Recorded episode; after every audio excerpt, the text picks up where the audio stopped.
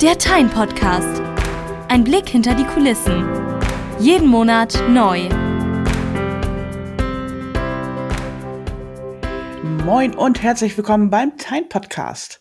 Heute könnte es ein bisschen technischer werden, denn wir kümmern uns um einen Bereich in der Admin-Anwendung und zwar speziell um den E-Mail-Admin. Da ich nur harmlose Anwenderin bin und da wirklich dann mal Kompetenz an meiner Seite brauche, habe ich dann mir den Philipp Schüle dazu geholt, den Senior Core Entwickler von Tyne. Moin Phil. Hallo Tanja, schön mal wieder im Podcast zu sein. äh, Phil, was befindet sich denn so alles in diesem E-Mail-Admin? So, was findet man da? Was findet man da? Genau, also es gibt einmal den Bereich bei den Benutzern. Ähm, also vielleicht erst einmal generell, äh, welche, welche Admin-Tools gibt es im E-Mail. Ähm, das ist einmal die, die Verwaltung der E-Mail-Konten, die bestimmten Benutzern zugeordnet sind. Ähm, dort können auch die äh, Weiterleitungen und sogenannte Aliases verwaltet werden. Ähm, des Weiteren kann man da die Mail-Quotas auch einstellen. Das heißt, ähm, wie viel Speicherplatz darf ein Benutzer mit seinen E-Mails, eine Benutzerin mit seinen, mit ihren E-Mails äh, belegen überhaupt. Ähm, und dann gibt es noch den Bereich, der nennt sich E-Mail-Konten. Äh, der ist so ein bisschen aus, äh, abgelöst von den, von den normalen Benutzern dort findet man dann wirklich alle E-Mail-Konten, die in einer Tine-Instanz hinterlegt sind. Also das können dann E-Mail-Verteiler, gemeinsame Konten, persönliche ähm, Standardkonten sein oder äh, ja, weitere, weitere E-Mail-Konten, externe E-Mail-Konten können da noch ähm, drin hinterlegt sein. Also das sind eigentlich so die, die zwei Hauptbereiche, einmal die Benutzer und äh, mit ihren E-Mail-Adressen auch und E-Mail-Konten und dann eben die die generellen E-Mail-Konten, wo man so eine Übersicht hat über alle E-Mail-Konten im System.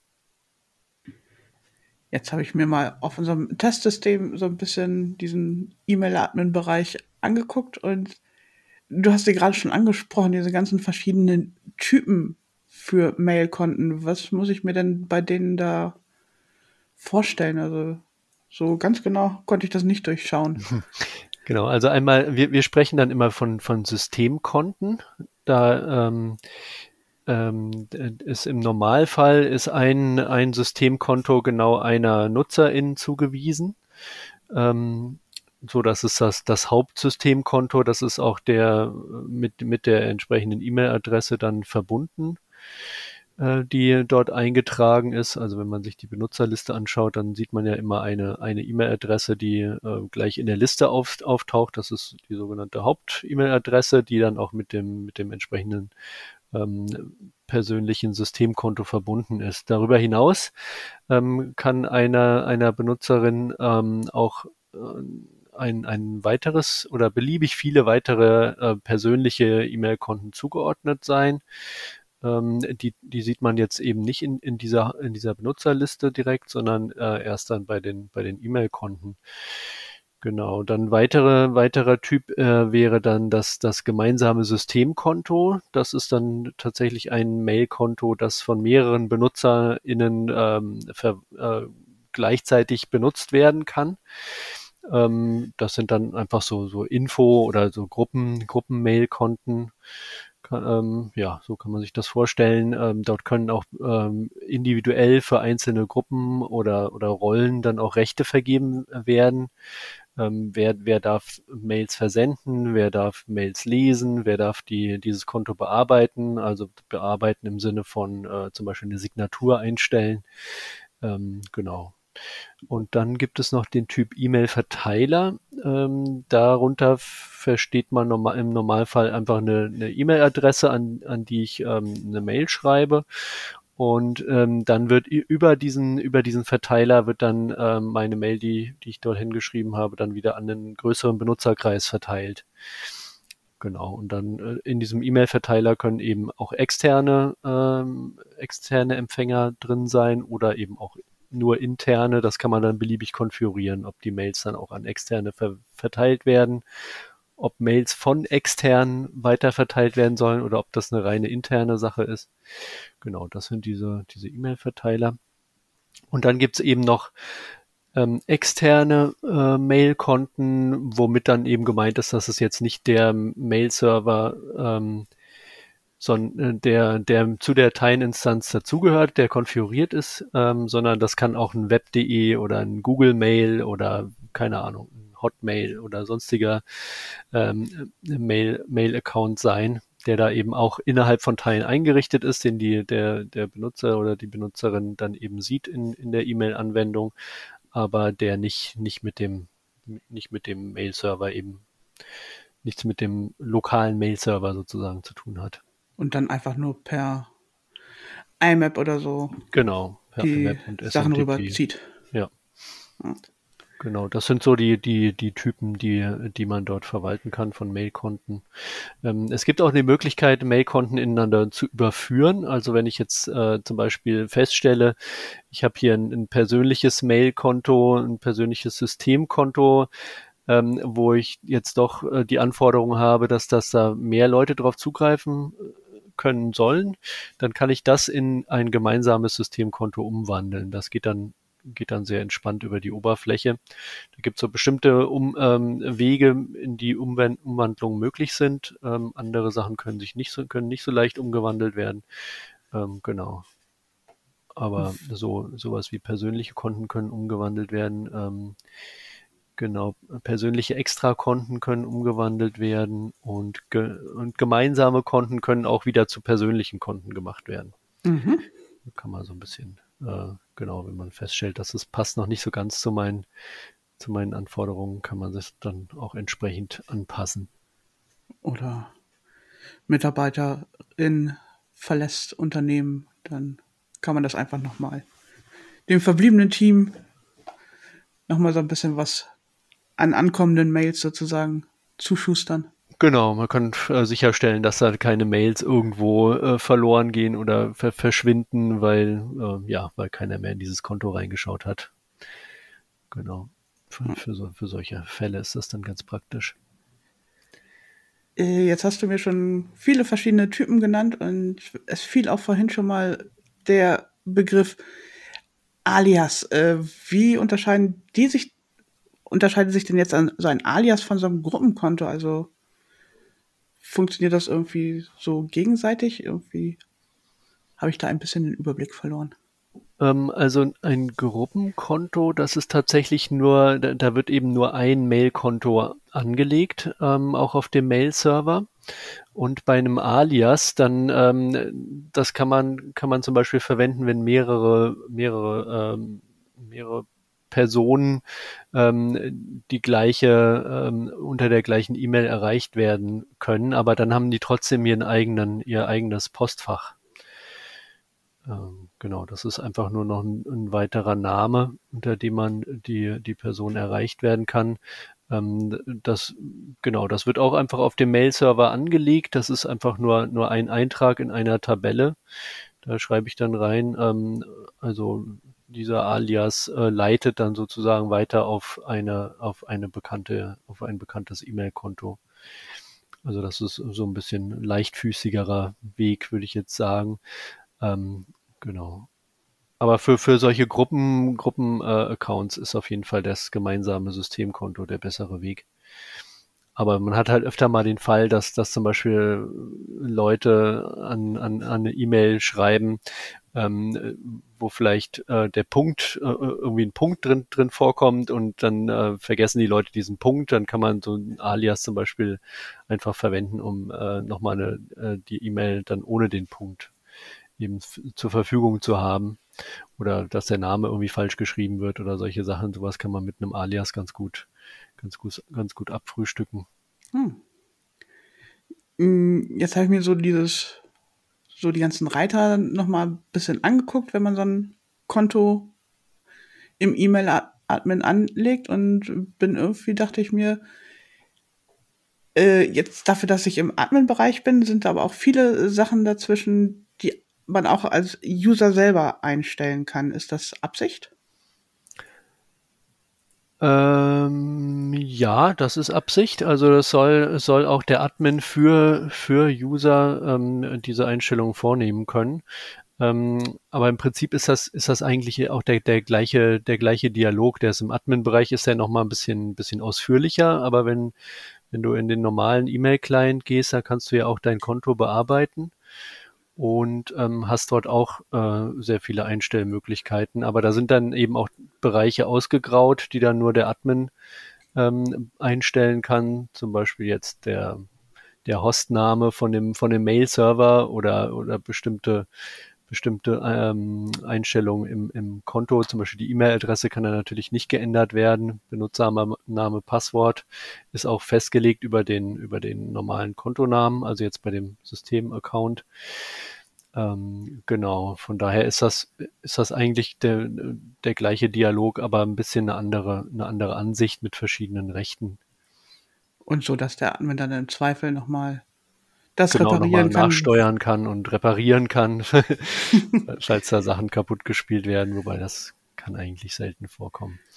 Aber es ist auf jeden Fall ganz gut für, für, für Admins da nochmal so die, die Ansicht zu haben, die auch der Benutzer hat, die Benutzerin, um da auch äh, Support dann leisten zu können. Hm.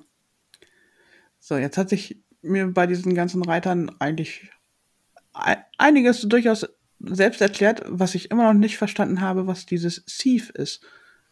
Und da sollen auch noch Skripte hinterlegt werden. Jetzt musst du wirklich mal ins technische Detail gehen. Mhm. Ähm, also Thief ist einfach ein Standard, um äh, bestimmte Regeln auf, ähm, auf Mail-Server-Seite zu hinterlegen. Also zum Beispiel, ähm, ich bekomme e-, eine Mail von einem bestimmten Absender und möchte, dass der automatisch, dass diese Mail automatisch in einen bestimmten Ordner einsortiert wird. Oder also ich habe das früher, als das mit dem mit dem Spam, mit der Spam-Erkennung auch noch nicht so gut funktioniert hat, habe ich das auch so für meine eigenen, habe ich meine eigenen Spam-Filter sozusagen definiert und habe die dann einfach, habe mir einfach die Adressen angeschaut, von, von denen Spam versendet wurde oder bestimmte, bestimmte Betreffe, wer kennt das nicht, Viagra oder sowas, hat man ja früher oft bekommen ähm, dann äh, genau habe ich mir da einfach eine, eine Filterregel erstellt. Also das findet man hier bei bei diesen Tabs findet man das unter Rules oder Regeln. Ähm, da kann ich mir selbst diese Regeln zusammenklicken. Ähm, also zum Beispiel genau bestimmte bestimmte E-Mail, bestimmter Betreff, bestimmte Größe. Das kann man auch machen. Also wenn wenn man keine Mails bekommen will, die größer als äh, zwei Megabyte sind oder beliebige Zahlen kann, können da eingetragen werden. Man kann bestimmte Mail-Header definieren, man kann reguläre Ausdrücke hinterlegen. Also man ist da, hat da schon sehr viele Möglichkeiten, sich da die, die Regeln zusammenzuklicken. Genau, und wenn man dann so einen Regelsatz äh, definiert hat, ähm, dann wird daraus dann ein sogenanntes Sieve-Skript erzeugt. Also das ist jetzt keine ähm, keine eigene richtige Programmiersprache. Also man muss dann selbst auch nicht, nicht wissen, wie das, wie das ähm, unter der Haube funktioniert, sondern man kann das einfach über die Oberfläche sich zusammenklicken. Ähm, genau, und am Ende kommt dann so ein, ein sogenanntes Sieve-Skript dann bei raus. Das wird dann auf dem Server, auf dem Mail-Server abgelegt und dann noch bevor die Mail ähm, zu, in das Postfach äh, einsortiert wird, werden diese Sieve-Regeln abgearbeitet und dann entsprechend ähm, wird zum Beispiel die Mail in, äh, ja, genau, entweder verworfen, woanders hingeschoben. Also der Benutzer bekommt, äh, bekommt das in dem Moment erstmal noch gar nicht mit, dass da diese Sieve-Regeln angewandt wurden, nur halt das Ergebnis dann eben entsprechend wird dann wird dann bemerkt.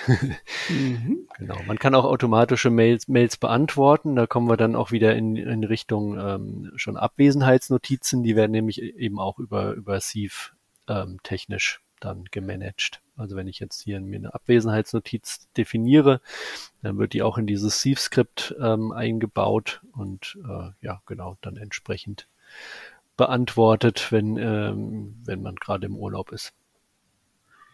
Wo werden denn eigentlich so diese, es gibt ja Textschnipsel, die man für Abwesenheitsnotizen und so weiter äh, hinterlegen kann, wo der oder die Userin da einfach nur kurz draufklicken muss und dann zack, wunderschöner Text. Wo wird das denn hinterlegt? Ist das auch im E-Mail-Admin oder?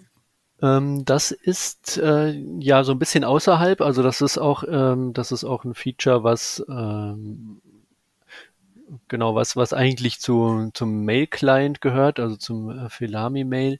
Ähm, das wird innerhalb von unserem Dateisystem abgelegt. Also wenn ich mich mit, mit, äh, mit WebDAV äh, und mit, über WebDAV mit dem Teilenserver verbinde, dann bekomme ich ja so eine Verzeichnisstruktur angezeigt und dann kann ich mich dort äh, in, in, in diese Filami-Mail-Applikation bewegen und dort gibt es einen gemeinsamen Ordner, der nennt sich E-Mail-Templates. Und da haben eben die, die Admins ähm, schreibenden Zugriff drauf, also die Admin die Admin-Rolle hat da ähm, standardmäßig schreibenden Zugriff und kann dort eben diese, diese Templates, diese Vorlagen anpassen, neue Vorlagen hinzufügen und dann werden die eben in der Oberfläche angeboten. Und da können eben beliebig viele Vorlagen hinterlegt werden. Genau. Und dann eben, damit dann man da schon mal einen Text hat, den man, den man verwenden kann. Und da werden ja dann ja auch Ersetzungen vorgenommen. Also ich kann hier an der Stelle ähm, Startdatum, Enddatum äh, auswählen, wenn ich dann eine Vorlage, eine Vorlage definiert habe, die eben diese Platzhalter äh, hat, dann wird, werden da direkt die Daten und die, die Vertretungspersonen dann eingepflegt. Das ist so eine ganz praktische Sache. Und mittlerweile kann die Abwesenheit Notiz sich sogar automatisch abschalten, wenn man das Enddatum erreicht hat, habe ich neulich gelernt. Genau, also genau, das wird, wird äh, ja genau über zwei Wege gemacht. Also einmal in dem steht das sogar in dem in dem Thief-Skript selbst steht das drin. Also der Mail-Server weiß dann schon Bescheid, ähm, wie lange diese diese Abwesenheitsnotiz aktiv ist und dann ähm, spricht sich das aber, sobald man sich dann wieder in Teilen anmeldet und dann ähm, wird eben auch nochmal geprüft, ist jetzt gerade die, die Abwesenheitsnotiz aktiviert gewesen, ähm, ist das Enddatum schon erreicht und dann wird die automatisch auch in Teilen auf deaktiviert gestellt. Da braucht man sich dann nicht mehr drum zu kümmern. Ich glaube, bei der letzten Version war das noch so, dann hat man immer so eine komische Nachricht erhalten, äh, hier, Ihre Abwesenheitsnotiz ist aktiv, ähm, genau, und dann musste man die von Hand ausschalten und das ist jetzt automatisch. Ja, das ist sehr schön. auch sehr angenehm. Mm, du hast gerade schon mal kurz äh, von deinem händisch gebauten Spamfilter geredet. Es gibt aber auch seit jetzt oh, zwei, drei Jahren einen automatischen Spamfilter in Tine. Ist der jetzt auch im E-Mail-Admin oder über Umwege zu erreichen oder wo finde ich den? Der, die, die Konfiguration dafür ist äh, in einer in einer Textdatei. Also da ähm, da haben wir noch keine Oberfläche für geschaffen, mit der man das aus dem aus dem Admin-Bereich äh, über die über die äh, über die Benutzeroberfläche definieren kann. Da muss eine Textdatei erstellt werden und dann im, eben unter etc Teil 2.0 dann auf dem oder je nachdem, wo man seine Konfiguration gerne ablegt, ähm, muss diese Datei hinterlegt werden. Ähm, Genau, also äh, Admins werden das kennen. Ähm, und da hat, hat man eben sehr vielfältige Möglichkeiten, mit dieser, mit diesen Spam-Mails umzugehen. Ähm, also bei uns ist das jetzt so eingestellt, es gibt, ähm, es gibt zwei Ordner, die hat, die werden eben automatisch angelegt dann beim, äh, wenn, wenn zum Beispiel, also man kennt das dann aus der Oberfläche, man, man klickt auf eine Mail ähm, und dann kann ich eben definieren, ist das jetzt Spam oder ist das kein Spam. Es wird auch, ähm, Spam-Mails werden, werden jetzt anders dargestellt, die sind, glaube ich, so ein bisschen orange oder, oder rötlich markiert. Ähm, wenn der, wenn der Mail-Server eben der Ansicht ist, dass das, äh, dass das eine Spam-Mail sein könnte.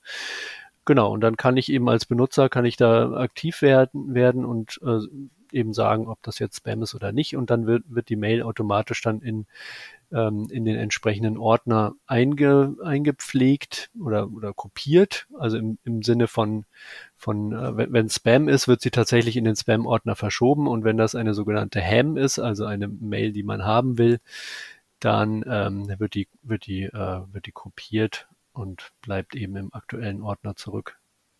Und dann ähm, das, das äh, Gute daran ist an dieser, an dieser Vorgehensweise ist, dass man dadurch auch den, den eigenen Mail-Server dann wieder trainieren kann. Also ähm, das muss man natürlich auch Mail-Server-seitig dann entsprechend einrichten, aber wenn das gemacht ist, dann, dann schaut der Mail-Server eben in regelmäßigen Abständen in diese beiden Ordner rein, in den Ham-Ordner, in den Spam-Ordner und kann dann dadurch auch lernen, ähm, Spam-Mails besser zu, zu unterscheiden von, von Mails, die man eben die keine Spam-Mails sind.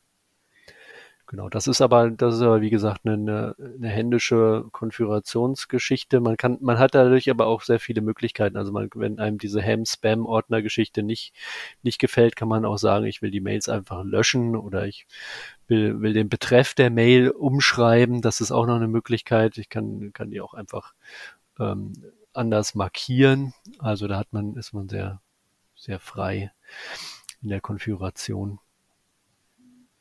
mhm. was dann passieren soll. Spannend, was im E-Mail-Bereich grundsätzlich alles schon möglich ist und an wie vielen verschiedenen Orten das äh, zu finden ist. Mhm. Welche Orte gibt es denn dann noch so, wo die Admins mal nachgucken sollten, ob sich da noch spannende Optionen finden? Ähm, also ein Ort, den ich immer mal äh, verwende, auch in, mein, in meiner täglichen Arbeit, ist die Kommandozeile. ähm, da gibt's nämlich auch nochmal eine Schnittstelle zu, ähm, zu den, zu den E-Mail-Konten, äh, die den Benutzern zugeordnet sind. Also ich kann, wenn ich zum Beispiel eine große Menge von, von Benutzern anlegen möchte und dann auch gleich die, die E-Mail-Konten für diese Benutzer anlegen möchte, dann kann ich das am einfachsten über die Kommandozeile machen. Also ich kann mir einfach eine CSV-Datei erstellen, wo äh, Benutzername, Passwort, E-Mail-Adresse, auch die Aliases, Weiterleitungen, sowas kann da alles schon hinterlegt werden in dieser CSV-Datei und dann muss ich einfach nur über die Kommandozeile einmal einen Befehl absetzen. Hier liest diese CSV-Datei ein und erstelle mir äh, Mailkonten und für, für diese Benutzer. Und genau, dann wird das alles von, von Teilen dann auch für beliebig viele Benutzerkonten dann gemacht. Also gerade wenn man an Hunderte oder Tausende von, von Konten äh, denkt, die man jetzt nicht alle von, von Hand äh, zusammenklicken möchte, dann ist das auf jeden Fall eine, ein Weg ähm, der äh, Automatisierung, den ich sehr, sehr empfehle. Ähm, genau, das sollte man auf jeden Fall äh, wissen, dass es diese Möglichkeit gibt ähm, dass man da sehr viel automatisch anlegen kann oder auch wenn, wenn Passwörter geändert werden müssen, äh, massenhaft, da, da gibt es auch Möglichkeiten, Passwörter automatisch äh, zu generieren, dass man halt nicht für jeden Benutzer das gleiche Passwort äh, hinterlegen muss oder ja, auch wenn, wenn zum Beispiel ein, ein äh, E-Mail-Account kompromittiert wird, was ja auch öfter mal vorkommt, dass sich jemand ein Virus eingefangen hat, oder man weiß nicht genau, wer hat sich den Virus eingefangen. Ich möchte jetzt schnell möglichst viele ähm, Passwörter ändern, dann kann ich über diesen Weg gehen und dann eben Benutzerpasswörter zurücksetzen. Ja, genau, das ist auf jeden Fall eine Sache, auf die ich noch hinweisen wollte. Aber grundsätzlich ähm, Virenschutz haben wir ja auch. Genau, Virenschutz mhm. ist auch drin, auch, auch für E-Mails, ähm, beziehungsweise für, die, für, für E-Mail-Anhänge. Ähm, genau, dann muss man eben einen sogenannten Klamm-AV installiert haben äh, mit einem ähm, also beziehungsweise ja, also der der der läuft dann auch auf dem Server mit und da werden Dateien eben geprüft, die die in Teilen ähm, abgelegt werden. Und der läuft dann auch ähm, ja im Normalfall einmal wöchentlich nochmal über alle Dateien rüber, weil das kann sich ja immer mal ändern, was, was jetzt gerade, welche Viren gerade im Umlauf sind. Dann der aktualisiert dann seine Signaturen, seine Virendefinitionen und äh, scannt dann immer einmal wöchentlich nochmal die Dateien durch.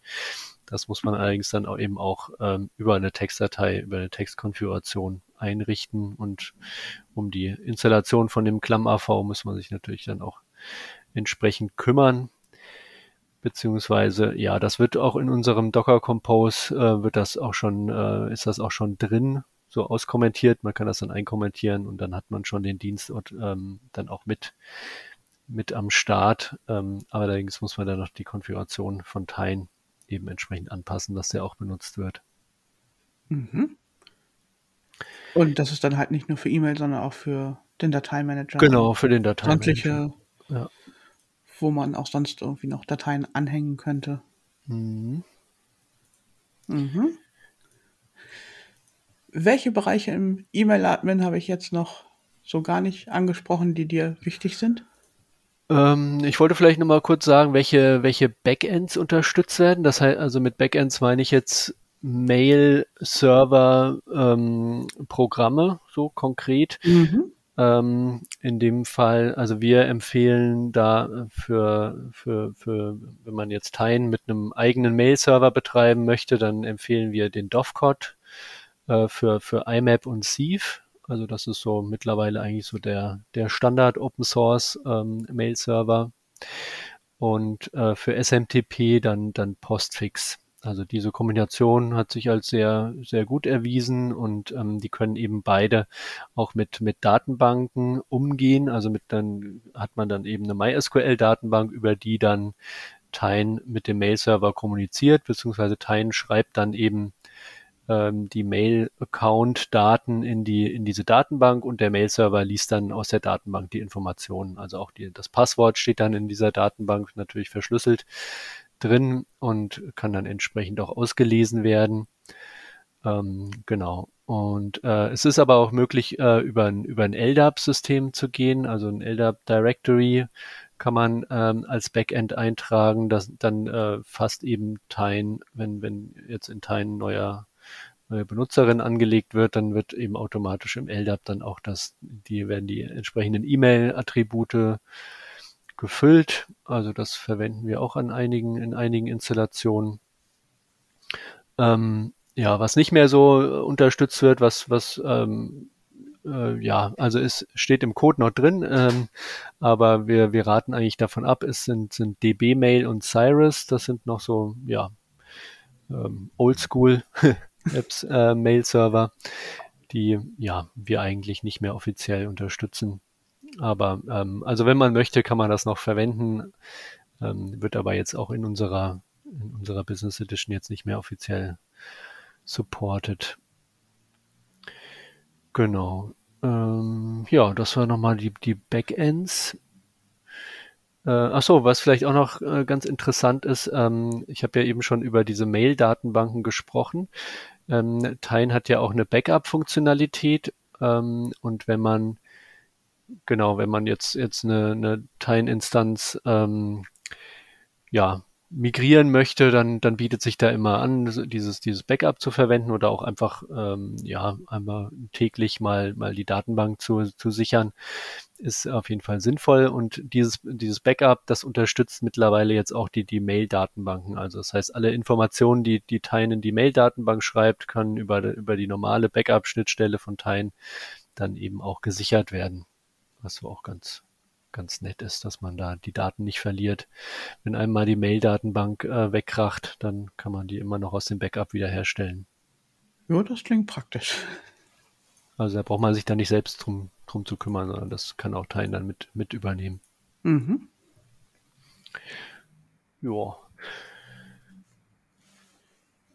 Gut, dann wenn du jetzt sonst so nichts mehr hast, dann kommt natürlich noch die obligatorische Frage nach dem Ausblick. So, gibt's mhm. da irgendwas, was jetzt du schon mal so heiß machen kannst, was im nächsten E-Mail-Admin sozusagen mit auftaucht oder?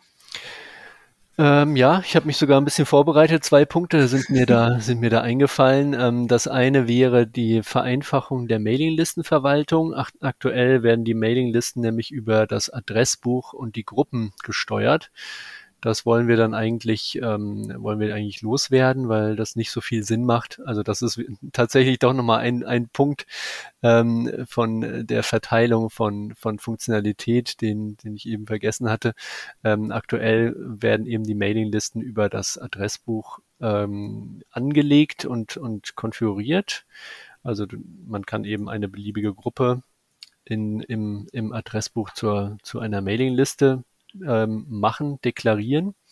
Das ist dann nochmal ein, eigener, eigener Tab in, die, in dieser Gruppe. Ähm, dann wird eben die Mailingliste für diese Gruppe angelegt. Ähm, das wollen wir eigentlich in Zukunft nicht mehr so haben. Das soll eigentlich dann auch in die, in, nur noch aus den E-Mail-Konten im Admin-Bereich gemacht werden können.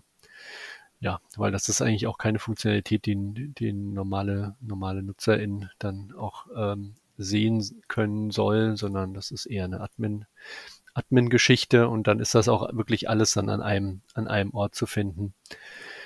Ähm, genau, das wird dann da nochmal, noch mal wandern in die, in die E-Mail-Konten im Admin. Genau, das ist eher so ein bisschen ja Convenience oder ähm, ja Standardisierung der der Funktionalität. Ähm, ein weiteres Feature, was wir was wir gerne haben wollen oder äh, umsetzen wollen, ist die ähm, die Zugriff äh, auf auf die tatsächlich auf die Mail-Konten im Sinne von dass ein Admin-Benutzer die Möglichkeit hat, ähm, bei einem, bei einem beliebigen Benutzer des Systems auch mal in die E-Mails reinschauen zu können. Also gerade im Support ist das auf jeden Fall ein sehr, ähm, sehr nettes Feature. Muss man natürlich vorher datenschutztechnisch klären, ob das, ob das erlaubt ist. Ähm, aber normalerweise, ähm, ja, wenn man sich die Zustimmung dann eingeholt hat, dann, dann ist das so eine ganz, ganz schöne Sache. Also es gibt ja diesen, diesen ähm, Rollenwechselmodus schon in, in Teilen. Das kennen vielleicht auch manche. Wechselbenutzerkonto heißt das oder Benutzerkontenwechsel. Ähm, da kann, hat schon ein, Admin die Möglichkeit, ähm, in die Rolle eines, eines beliebigen Benutzers, einer beliebigen Benutzerin zu schlüpfen. Ähm, mit der Ausnahme eben der, der, des E-Mail-Clients. Also der ist dann aktuell noch davon ausgenommen. Das liegt auch daran an dem Weg, wie wir das Passwort äh, hinterlegen für das E-Mail-Konto, weil das eben, das, das E-Mail-Passwort wird mit dem Benutzerpasswort verschlüsselt, beziehungsweise entspricht dem Benutzerpasswort und der Admin soll ja nicht, ähm, soll ja nicht das, das Benutzerpasswort kennen. Ähm, genau, aber das wollen wir eben implementieren, dass dieser ähm, Benutzerkontenwechsel dann auch für E-Mail, für den E-Mail-Client dann auch funktioniert, dass der, der Admin dann auch Zugriff auf die, auf die Mails hat, beziehungsweise der, der oder die Support-Benutzerin ähm, sich das auch einfach mal aus der Benutzerperspektive anschauen kann und da eben Probleme lösen kann, äh, debuggen kann. Ja. Oh, da kommt ja zwischendurch bei uns im Support mal solche Anfrage an, wo ist diese Mail geblieben und dann. Genau, oder warum äh, wird die Mail nicht mehr gefunden? Ja, genau. Hm. Das, ja ja, das waren die zwei Punkte, die mir da als Ausblick eingef ähm, eingefallen sind. Da gibt's bestimmt noch mehr, aber ich denke mal, das wird sich jetzt auch in den nächsten, in den nächsten Monaten wird das kommen. Sehr schön. Dann haben wir ja doch schon ein bisschen Licht in mein E-Mail-Admin-Dunkel gebracht. Und wenn du jetzt nicht noch berühmte letzte Worte hast, dann eine Sache ist mir tatsächlich auch noch eingefallen, weil das, weil das immer wieder, ähm, immer wieder gefragt wird, also vor allem aus der Community. Ähm, wie kann ich ähm, in den E-Mails die Bilder freischalten? Weil normalerweise ist das eben bei, bei Teilen so, wenn, ähm, wenn eine E-Mail dem Benutzer im E-Mail-Client angezeigt wird, dann ähm, wird da ziemlich viel entfernt. Also wir, wir gehen einfach, äh, wir sagen einfach hier das HTML, was, was in den E-Mails drin ist, das ist potenziell schädlich. Also das kann, kann Schadcode enthalten, das kann Tracking enthalten, das kann alles Mögliche an, ähm, an böswilligen äh, Informationen enthalten. Ähm, deswegen gehen wir erstmal standardmäßig davon aus, äh, wir müssen da ganz viel rausfiltern. Äh, durch dieses Rausfiltern geht natürlich einiges an Komfort verloren. Also es werden zum Beispiel Bilder einfach nicht mehr angezeigt. Ähm, und dafür gibt es aber eine Konfigurationsoption, die man dann auch, ähm, ich glaube, die kann man sogar in der Oberfläche hinterlegen. Da bin ich mir jetzt aber nicht ganz sicher. Müsste man vielleicht nochmal in die Show Notes reinschreiben. Genau, also es äh, gibt da eine Möglichkeit, diese Bilder freizuschalten. Also man kann dann auch noch mehr freischalten. Wir verwenden da die, den sogenannten HTML Purifier. Das ist so eine PHP-Bibliothek, die kann sehr intensiv konfiguriert werden. Ähm, da gibt es auch noch viel mehr Konfigurationsmöglichkeiten, aber die, diese Haupt, äh, die Hauptfunktion ist eben, dass, dass man eben wieder einstellen kann, dass die Bilder per Default angezeigt werden, weil das, danach wurde schon so oft gefragt. Ähm, genau das sollte man, denke ich, wissen, dass das prinzipiell funktioniert. Wollen wir unsere Hörer mal so richtig spoilern und erwähnen, dass es dann demnächst einen Dark Mode gibt? Oh ja, der Dark Mode. ich mag ihn nicht mehr missen. Also das ist wirklich äh, ja, ja, eine schicke Sache. Liebe Hörer, liebe Hörerinnen, da könnt ihr euch wirklich drauf freuen. Das ist sehr angenehm und auch schon recht gut und rund gelöst, finde ich. Ja. Also hier und da, klar, noch mal ein bisschen nachjustieren, aber doch, ist schick geworden, muss ich sagen. Finde ich auch.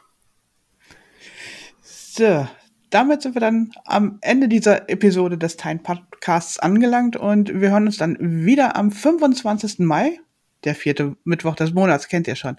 Bis dahin, danke fürs Zuhören. Lasst uns gerne eine Bewertung da, also bei eurem bevorzugten Podcast-Portal zum Beispiel. Und gebt uns Feedback oder macht Themenvorschläge. Wir hören uns. Tschüss. Jo, vielen Dank fürs Zuhören. Bis dann. Tschüss.